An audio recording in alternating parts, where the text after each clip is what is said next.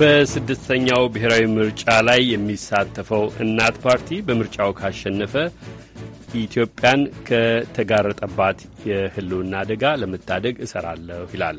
ፓርቲው የጥምር መንግስት ምስረታን ሀሳብም እደግፋለሁ ነው የሚለው።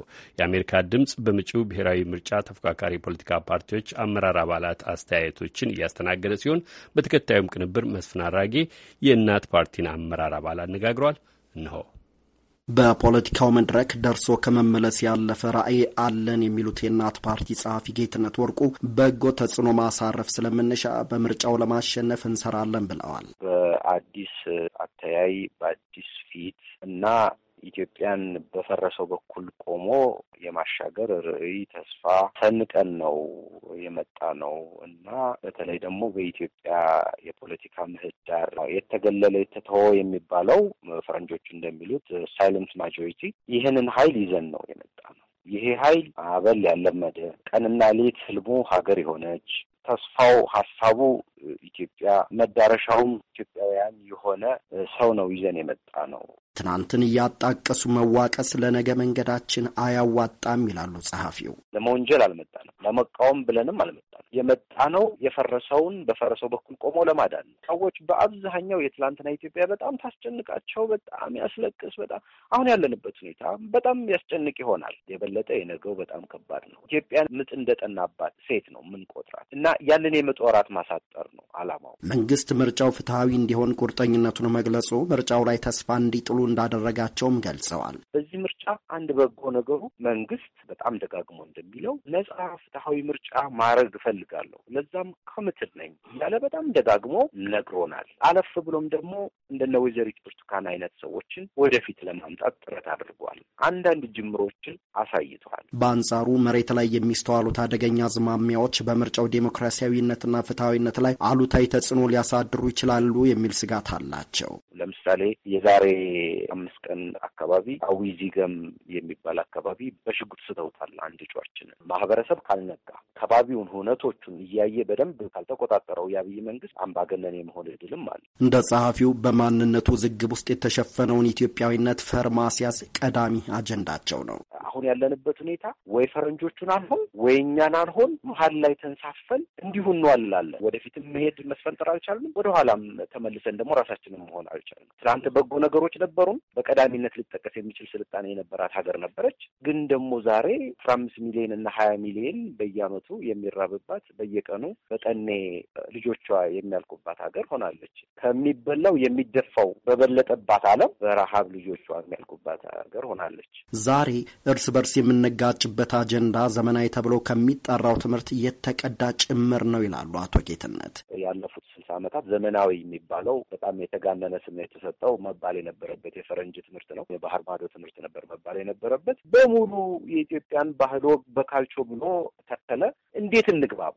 እነ ላሊበላና አክሱም የአክሱም ሐውልትን ያቆመው መሰረት እኮ እስካሁን እስካሁን ተመራምሮ ያገኘ ሰው አላየሁም፣ አልሰማሁም። ምንድን ነው ያንን የገዘፈ ከድንጋይ የተጠረበ ግዙፍ አካል ምን አይነት መሰረት ነው ያቆመው? በዛች ትንሽ መሰረት አሁን ሌላ ህንጻ ማቆም ይቻላል? ይሄንን ይመልስ። ያ የተራቀቀ ጥበብ በሙሉ በካልቾ ተብሎ ነው አሁን እንደገና አሁን ይህ እንዴት አይነት አስቸጋሪ ጊዜ ላይ እንዳለ ምዕራባውያን የቀኝ ግዛት አስተሳሰባቸውን ለማስረጽና በአንድነት የሚቃጣባቸውን ምከታ ለማስቀረት በኢትዮጵያ አንድነት ላይ ሸፍጥ መስራታቸውን ያብራራሉ። እርስ በርስ የመጠላላቱና የመጠላለፉ ችግር የምዕራባውያኑ የሐሰት ትርክት ውጤት እንደሆነ በማዕከል በመሳሪያና በጎራዴ ማሸነፍ ነገሮች ቀላል እንደማይሆኑ በደንብ ገብቷቸዋል። ስለዚህ ያለው አማራጭ ሌሎች ሀገራት ላይ እንደሞከሩት ከፋፍሎ መግዛት ነው እና የሆነን አካል በጣም ታገነዋለህ፣ የሆነን አካል በጣም ተጨቁንሃል እና ሲገዛ ሲጨቁን ሲገልህ ነበር ትለዋለህ። በዚህ አጋጣሚ ነው አንዳንዱ ይነሳል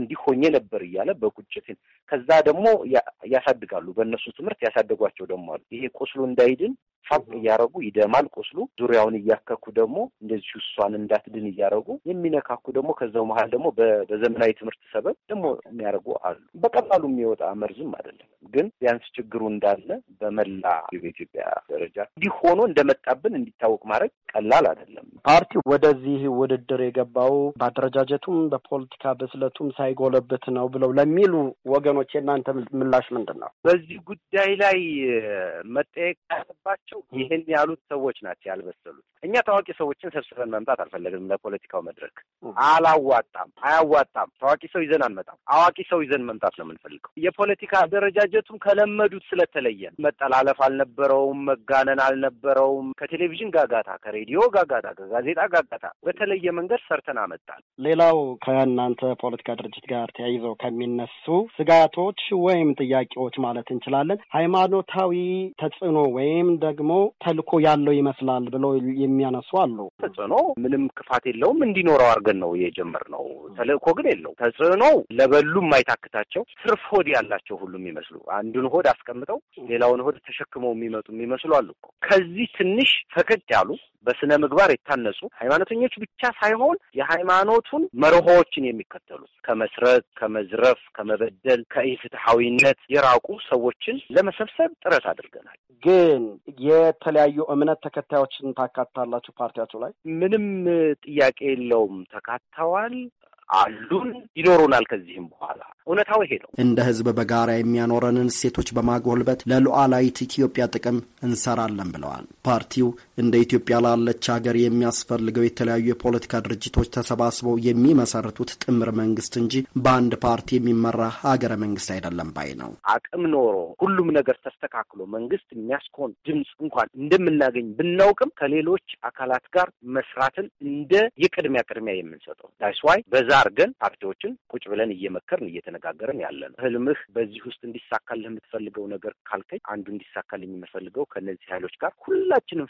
ፍላጎታችንን ሰብሰብ አድርገን ለትልቁ ምስል ያንን እያየን ወደዛ ስንስፈነጠር እና ስለ ታላቋ ኢትዮጵያ አስበን ያንን ፊርማ ስናስቀምጥ እና ለዛም ስንሰራ ማየት ነው የምንፈልገው። ኢትዮጵያም አሁን በአብዛኛው የሚያስፈልጋት ከግራም ከቀኝም ተጠራርተው መጥተው የሚመሰርቱት መንግስት ቢሆን በጣም ጥሩ ነው። በአንጻሩ የአስራ ዘጠኝ ስልሳዎቹን የተማሪዎች እንቅስቃሴና ለውጡን ተከትሎ የተፈጠረው እንደ ማፋሳሽ ክፍፍል ከ1997ቱ በኋላ በቅንጅት ላይ የተስተዋለውን መሰነጣጠቅ በማጣቀስ የተለያዩ ፖለቲካ ፓርቲዎች በአንድ ጥላ ስር ውለው ጥምር መንግስት ለመመስረት የሚያስችላቸው አቋም ላይ እንዳይገኙ ያደርጋቸዋል የሚል ስጋት ያላቸውም አልጠፉም። እናት ፓርቲ ኢትዮጵያ ውስጥ በተለያዩ ክልሎች በምርጫው ላይ የሚሳተፍ ሲሆን ስድስት መቶ የሚደርሱ እጩዎችን እንዳቀረበ ለመረዳት ተችሏል። ከአጠቃላይ እጩዎቹም ስልሳ አምስቱ ሴቶች ናቸው ተብሏል። ለአሜሪካ ድምፅ ሬዲዮ መስፍን አራጌ